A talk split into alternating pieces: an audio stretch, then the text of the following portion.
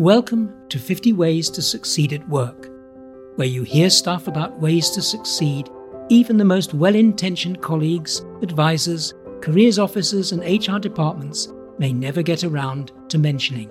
This is episode 6 of Series 2 Chit Chat Chucker How Constant Gabbing May Harm You. Hamish is deep in work mode and loving every moment of it. Some people call it being in the zone. It's when everything seems to be flowing and you're being highly creative. At the peak of this experience, he hears, Whoa, you look so busy. Want to hear the latest from the front line? Uh, uh, okay, what's the news then? Hamish is too polite to turn down the interrupter, who goes on his way ten minutes later. Ah, now, where was I? Oh, yes, it's. Uh, Sorry to interrupt, Hamish, but can I just ask you a quick question? uh, not really. I. Uh, well, alright then, what's your question? The new visitor remains making small talk, chit chatting about a recent TV show and what he liked about it. Finally, left alone, Hamish attempts to resurrect that earlier feeling, being in the flow, of being highly productive. Ah, I need to get back to. Oh. Hello, Hamish here. Uh, What can I do for you? I see. All right, I'll be there on Wednesday at 2 p.m. Thanks for calling. Ah, no, um. Oh. Hel- hello, dear. Yes, yes, I'll be back home by 6 today. Okay, see you then. Sadly, that most precious moment of personal effectiveness has fled. Bruised, frustrated, and disappointed at his loss, Hamish does some interrupting of his own. He tackles an HR colleague about what has happened. His colleague is understanding and suggests, If you want to stay in the flow, Hamish, you need to be smart about chit chat and other forms of interruptions. Aye, uh, how do you propose I do that? You have to become a chit chat chucker. Aye, uh, exactly how do you how do you suggest I do that? Well, let me ask you a question, Hamish. How likely is someone to drop by your desk to chat? Ah, well, judging by how things are going, I'd say there's a good chance of it happening at least three or four times a day. Hmm. I, I, I guess I should plan for it and find ways to stop it from happening the wrong time. Based on their talk, Hamish thanks his colleague for his time and starts on a strategy for dealing with the chit chatters. Now, when he wants to be most focused, he sticks on a bright red baseball cap with busy written on it. On his desk, he adds a notice saying, Busy right now. Be free in a couple of hours, thanks.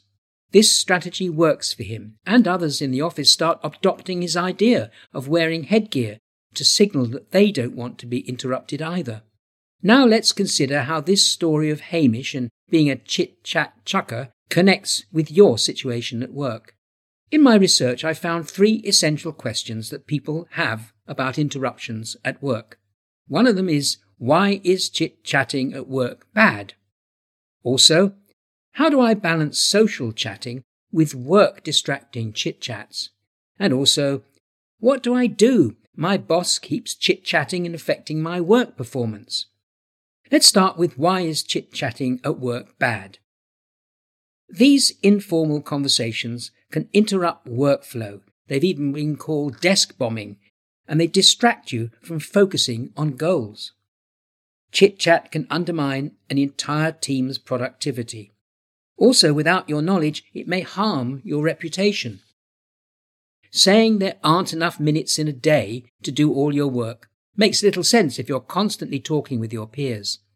To stop this annoying distraction, you can try some of these things. Wear headphones. This tends to keep people away and avoid earbuds as the chit chatter may not notice them. Invite sharing. When someone comes up to you and starts chatting, ask them to help you with your work. Ask the person directly, is this important right now? I'm working on a deadline. Inquire, why are you telling me this? Do I need to know what you want to say? Use body language to show your disinterest. Find another place where you can work with fewer interruptions. Put a notice on your chair or desk telling people you must not be disturbed for a specific period. Raise the issue of chit chatting with your team to discuss the solution. Ask to discuss the issue with your boss or supervisor. Come up with suggestions. Don't just dump the problem back on the other person. Our second question is how do I balance social chatting with work distracting chit chats? Being social at work can be an essential source of relaxation and letting off steam. Yet it's damaging when it distracts from core work processes or indulges gossip and rumour sharing. If you're talking about things unrelated to work, confine this to during your breaks. Otherwise, you'll be wasting your productive hours on something wasteful. Chit chatting that involves gossip and rumours won't help your reputation. You may be seen as someone malicious, catty, and untrustworthy. If you worry that you'll lose friends if you ask them to stop chit chatting and interrupting you, then you may need to handle the situation carefully. Many of your co-workers may be unclear on how to avoid chit-chatters. You may give everyone excellent service by making the issue more transparent and inviting them to discuss it. Being upfront about the chit-chat issue is a good strategy. Let people know you're busy and can't engage in chit-chat sessions. You'll see colleagues apologizing for intruding into your space and disturbing you. And the third question that I identified that people are very concerned about is my boss keeps chit chatting and affecting my work performance. Before you go to war over this, give careful attention to why it's happening. For example, if you ignore this person, does it just fuel the fire? Showing annoyance about such boss behavior is often a mistake. It's up to you to manage your boss somehow. If the boss is anxious and wants to be friendly and social, does this mean they don't realize its negative impact on your work? If most of the time your boss's chit chat is not work related, gently explain that you're facing a deadline and could we discuss it at another time? Being upfront about your focus may shame that person into leaving you alone. If working from home and the chit chat comes in three minutes of work issues and the rest on time wasting social problems, you may have a boss who does not understand this way of working.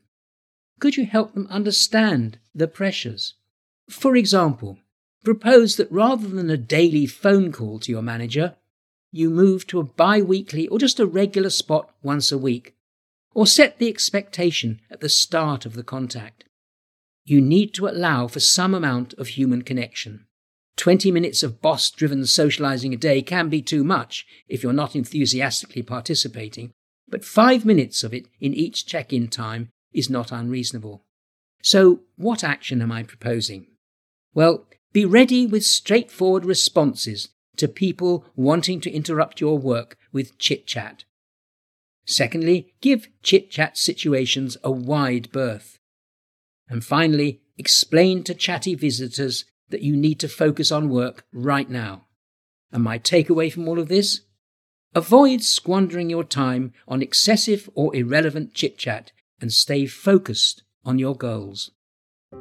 You've been listening to an episode of Andrew's 50 Ways to Succeed at Work. For more episodes, subscribe free to my regular weekly podcasts.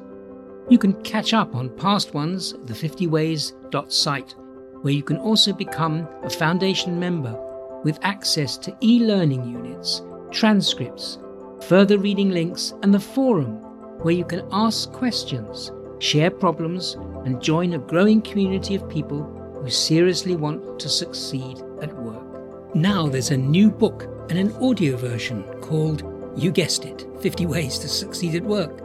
Buy it at Amazon or the 50ways.site. Unmissable. Thanks for listening, and bye for now until next week.